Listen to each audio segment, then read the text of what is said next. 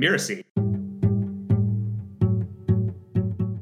Maybe actually there should be more course creators looking to set up or work with nonprofits and fund the delivery of their courses through grants and through fundraising. Hello and welcome to Course Lab, the show that teaches creators like you how to make better online courses. I'm Ari Iny, the Director of Growth at Mirasee, and I'm here with my co-host, Abe Crystal, the co-founder of Ruzuku. Hey, Abe. Hey there, Ari. In each episode of Course Lab, we showcase a course and creator who is doing something really interesting, either with the architecture of their course or the business model behind it, or both. Today we welcome Meg Cadoux to the show. Meg is the president and founder of the Anti Cancer Lifestyle Foundation, as well as the creator of an array of anti cancer lifestyle programs. Thanks for joining us today, Meg. Thank you. It's great to be here. Awesome. So, to kick us off, could you give us kind of the 30,000 foot view of yourself and how you came to develop the foundation and, of course, the programs within it? Yeah, sure. So I was uh, sort of going along my merry way, whistling down the road of life when I got a diagnosis of breast cancer in 2001. It was quite a serious case because I was misdiagnosed for a long time. And I went through the treatment, and they gave me a very good chance of never seeing cancer again. So I kind of went on my merry way. Though the treatment itself is often very difficult for breast cancer, as it was in my case surgery, chemo, and radiation. But the end of all that, they said, Yeah, you're probably good to go. So uh, at that point, I actually became a writer. I worked for magazines, including Inc. magazine, for a long time and was kind of going about my life when I got cancer again. Or it's a metastatic recurrence this time in uh, 2008. And at that point, I thought, wow, it was a wake up call in a way that the original diagnosis kind of hadn't been. You'd think it would have been, but I just thought, well, I'll do the treatment and all will be well. Well, all was not well. So at that point, I started looking for how I could help myself in this process. Like there must be something I can do as the patient.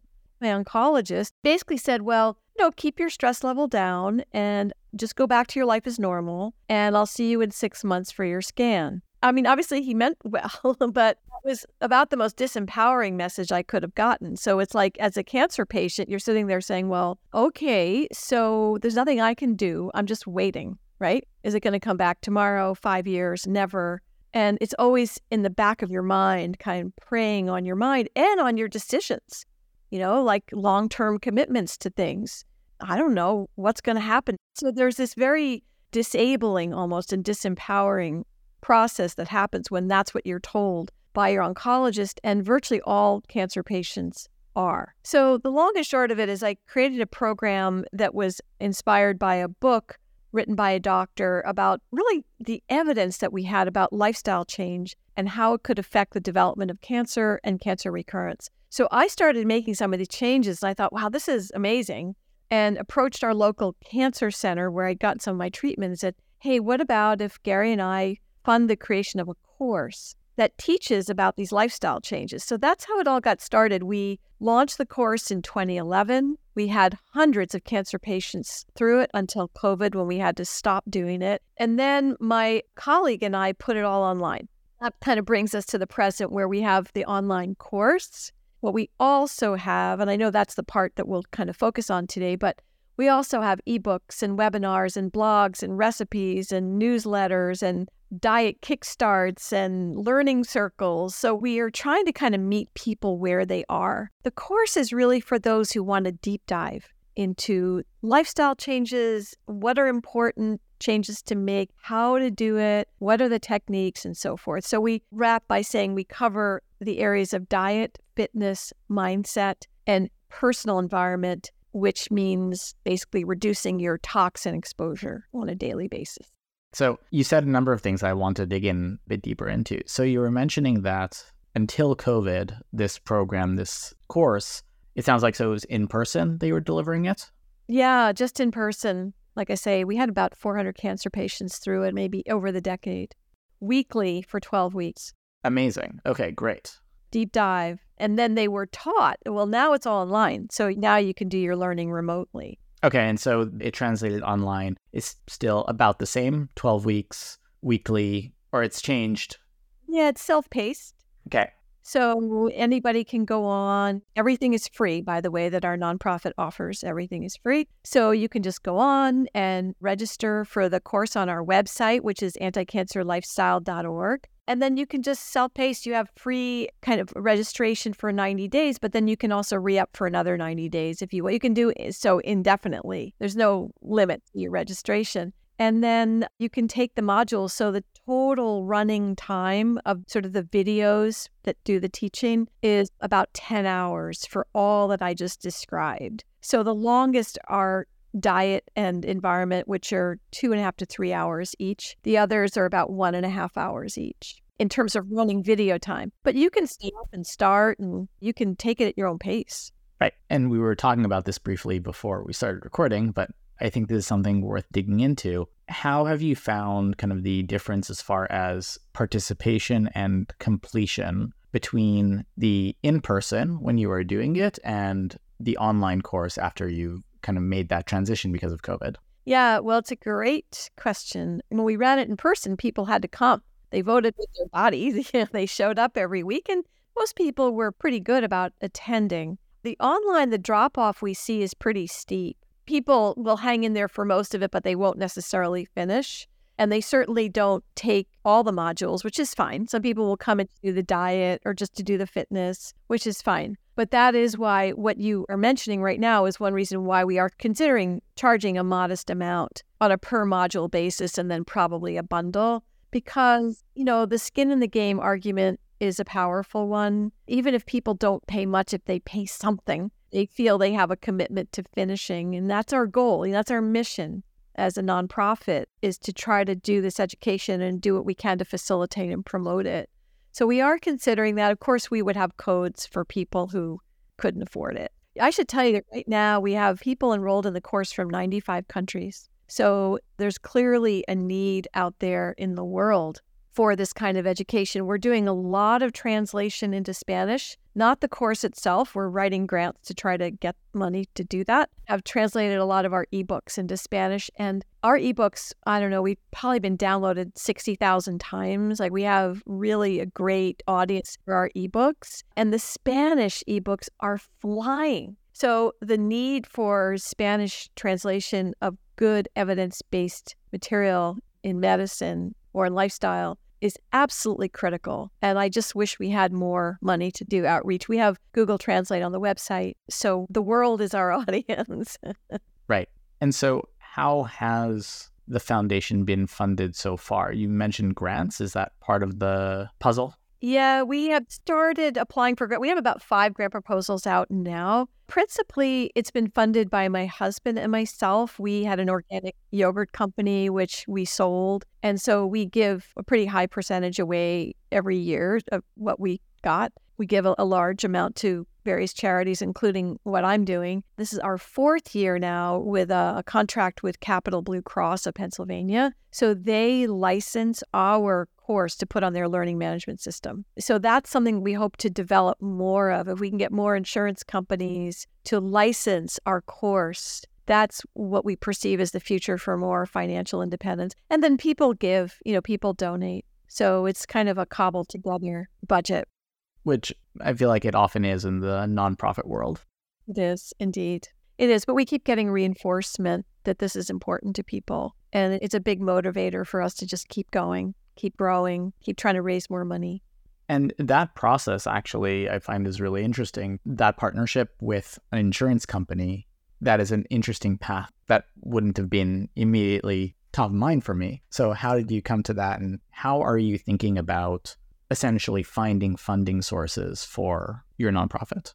Well, because everything is free. And even if we charged for the course, it wouldn't bring in much relative to our budget. So it would be more for other reasons. But another reason we'd want to charge for the course, other than the skin in the game argument, is that a couple of insurers have said to us in terms of licensing the LMS, well, it's free. So why would I pay for a license? And we do have arguments about that. We say, you know, obviously there's greater patient protection in terms of their information if they're on your LMS, though ours is obviously we meet all the standards. But if they're on their system, they have their own kind of security around patient information. So that would be one reason. Another reason is because you're bringing it to them. It's part of your sort of value add. for what you bring. But I think that if we just charge even a little bit, like, oh, yeah, well, this way, this is something we could offer for free to our employees and to all the uh, participants in our program. It's kind of a puzzle piece that we're always sort of adjusting and trying new things. But I think the insurer route is a good one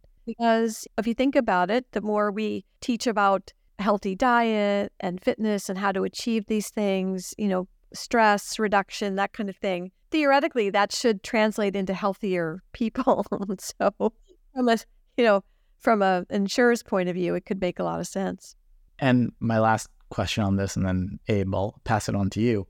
Do you find that from the point of view of different organizations that could potentially provide funding, is there higher interest in courses versus in other kinds of materials? Or that's just one modality, but they're interested in multiple different modalities? Well, we have a lot of cancer centers and oncologists who recommend us. And basically, what they do is they just refer the patient to our website. So the patients come on and then just take advantage of whatever. We have webinars too, fabulous webinars. And also, everything is archived so people can watch previous webinars if it's on a topic that interested them. From the insurer's point of view, yeah, we want that to let them know about all that we have. But in those conversations, we're zeroed in on the license, the idea, which kind of makes sense for them, you know, to again have that kind of protection. For instance, with Blue Cross, we have no insight into who's taking the course or completion rates. Once it leaves us, it's all them. They often like to have that kind of control and understandably so. There's interesting because you have this different approach. Like a lot of people that we interview, they're building courses as a business, right? And so attention they often face is I want to teach people an approach that I think is going to work for them, that I found to be effective, but that's not what people want to buy, right? So it leads to saying things like, oh, you have to sell people what they want and then you can teach them what they need. And so I'm wondering if how that plays out in the nonprofit context, where you don't necessarily have to sell people what they want, but you do have to get people to take the course. Right. It's really a great kind of insight. I can tell that you run an LMS.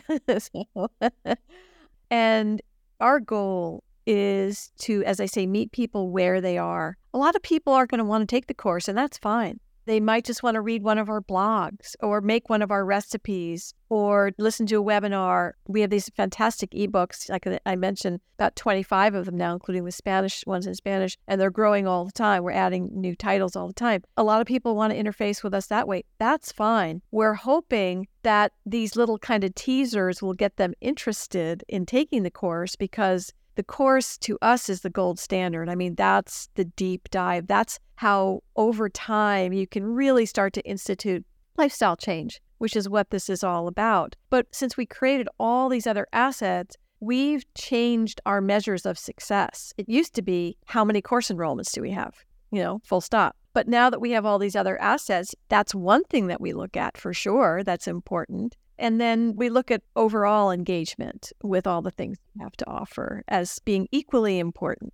So I would say that, yeah, the course enrollment is something that we always try to push. And you have to remember, too, unlike with a lot of the populations that take online courses, right, we're dealing mostly with people who have had a cancer diagnosis. Now, I say mostly because about 25% of our participants have not. They're just interested in prevention which is great. We encourage more and more of that because the best health dollar spent is the one that's never spent, right? It's better not get sick in the first place. So we love seeing people who take it for prevention. But when you get a cancer diagnosis, as I have personally experienced, it is such a wake up call that suddenly you're really open. Like you really care. Like you want to live to see your son's graduation or your daughter get married. Like you have goals that you want to be alive for. And therefore, it's really a way, it's in effect capturing an audience when they are most ready to learn. Bear in mind that 40% of Americans are going to get a cancer diagnosis at some point. 40% of Americans, and it's the same for Canadians, are going to hear that word, you have cancer, those words, that sentence, that dreaded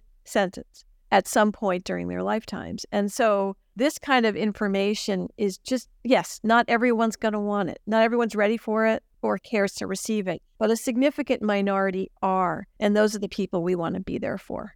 Yeah, it makes sense. I mean, I guess the, the other sort of challenge a lot of course creators face is people get excited about information, right? They want the concept secret that's going to change everything for you. But the hard part is often, as you mentioned, like lifestyle change implementation or application of the ideas. So I'm just curious, what have you seen in working with people on that side, and what strategies have you tried or are you trying to help with implementation and behavior change? Yeah, this is like the golden fleece we're chasing after. This is what everybody tries to achieve who's in this area that I'm in is how do you actually make this happen? As I mentioned, we're starting with fertile ground here, right? We're starting with people who've woken up and are afraid for their future and they're concerned and, and want to do something about it. So that already helps, right? That already kind of gets us a foot in the door. Beyond that, there's really not much that we can do except to offer these many, many, many ways of, like, for example, let's say you're just interested. We have this seven day diet kickstart where, right, it's 15 minutes a day. So it's the opposite of the course. You got the course over here that's 10 running hours, and then you have this 15 minute a day diet kickstart. And we'll create the kickstarts in the other areas as well. So you get an email a day. It's 15 minutes of commitment of things to read or a little quiz to take or a video to watch. And it's just meant to get you to think, right? And often this is like a lifetime thing. It doesn't happen overnight people they they learn a little bit they want to know a little bit more right? This is kind of how it works. It's not like they're going to take the 10 hours and completely change their lives overnight. That's not a realistic goal. But hoping that over the course of someone's life we can interest them with these various offerings and kind of get our hooks in and they start coming back for more and watching a webinar here. So we see it as a process i guess is my best answer. And i do want to add one thing if i can we just started something called Learning Circles, which we just completed our first pilot yesterday. And there are various hospitals now that are going to start doing this, also cancer centers. And what it is, it's a nine week engagement weekly for an hour and a half. It's kind of like our in person course, but you meet on Zoom and you go through the course with a facilitator. And I cannot tell you the difference in these. We enrolled nine women, and now these other cancer centers are going to be doing the same thing, which is fantastic. And really getting into it with the group, and they start supporting each other and giving each other ideas. And by the end of the nine weeks, I mean, talk about change, lifestyle change. They felt empowered, informed, less isolated, less alone, you know, connected it was just a beautiful thing to see. So, that to me is really the gold standard. If we could replicate that in every cancer center in the United States or Canada, I would be thrilled. But we can't let the perfect be the enemy of the good. The Learning Circle is paid or free? Free. We had people from all over the country, and we're running another one starting in March. And I wish we could have recorded it. We couldn't for patient confidentiality, but I cannot tell you the difference. It was so exciting to see. They can't wait to sort of launch into all these things. And a lot of it is the support that's provided by others in the group. So I really think that this is a key when it comes to making lifestyle change is the support and the ideas and the resources that others bring to the table. And then they kind of keep each other accountable and they often give each other ideas. The ideas that float, like, I tried this, I did this, were fabulous. So to me, that's really the way this learning should happen is in a group format. I wish we could just replicate it endlessly. Your current online course is self paced, right? Yeah, it is self paced. So, like a, a, variation of that would be turning that into a six week program where a cohort of people would join, take it together on the same schedule, they would participate together. Yeah, that's what we are piloting now. We don't have the resources to do a hundred of these but we're piloting it so that we can really, really firm it up. Got to remember, these cancer centers are overwhelmed as it is, right? We understand that. So we need to make it easy, turnkey. This is day one. This is what you need to do. This is how you organize it. This is the email you'll need to send out at the end. This is the evaluation form. Just easy peasy. Like all you need to do is just get together, get people enrolled. That's kind of the extent of all you really have to do. And we want to make it so easy for people to replicate. So that's our goal. That's awesome. Anything else that you want to share? Any other things that you would want to pass on to other course readers? No, I just hope that your listeners will check out anticancerlifestyle.org. Whether or not you've had a cancer diagnosis, and learn doable, achievable ways to make these lifestyle changes that can really make a difference in the risk of getting cancer or cancer recurrence or any chronic illness. Awesome. Meg, thank you so, so much. This has been an awesome conversation. Thank you for having me. It's been delightful. Now stick around for my favorite part of the show where Abe and Ari will pull out the best takeaways for you to apply to your course.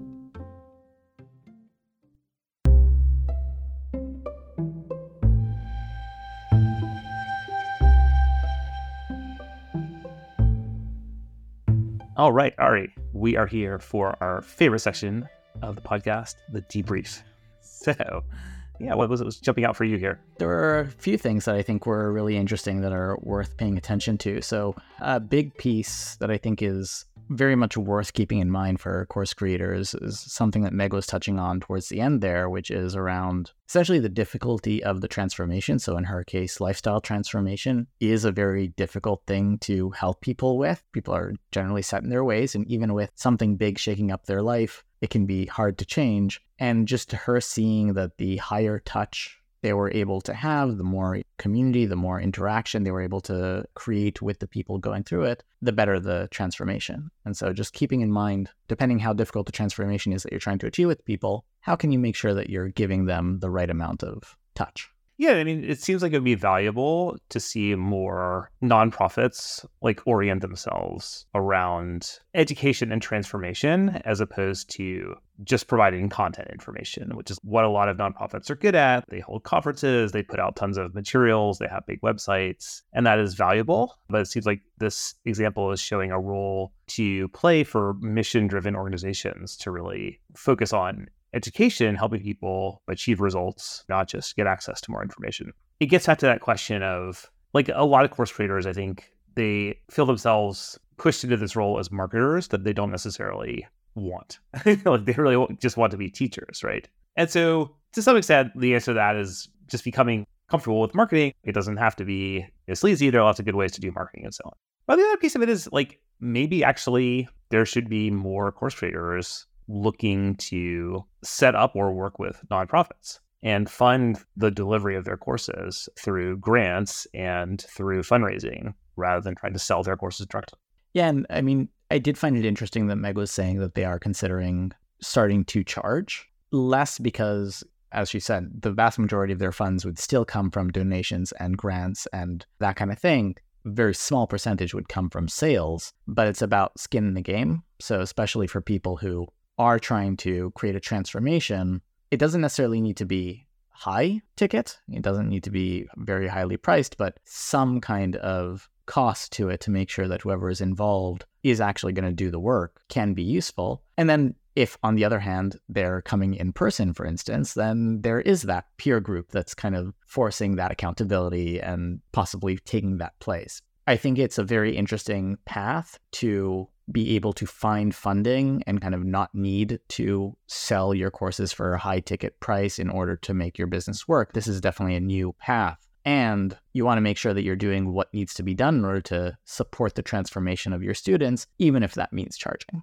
Yeah, that makes sense. It shows, I think, kind of a little bit of the uncertainty and ambiguity of this field that we don't really have answers to these questions, right? We can't even really tell you with any certainty, like, oh, if you charge for your course, that will definitely increase participation and people achieving results by X percent. Like we really have no idea.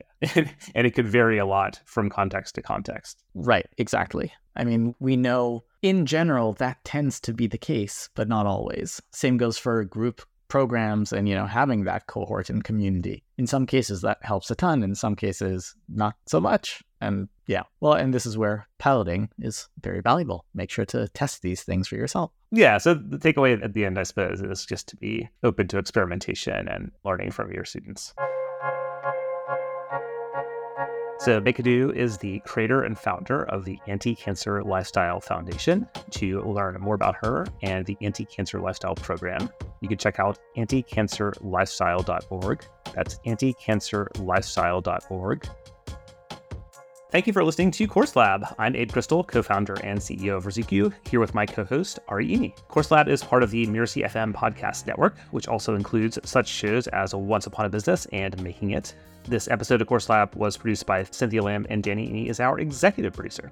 If you don't want to miss the excellent episodes coming up on Course Lab, make sure to follow us on YouTube or wherever you listen to your favorite podcasts. And are you enjoying our show? If so, go ahead and leave us a starred review. It really does make a difference. Thank you, and we'll see you next time.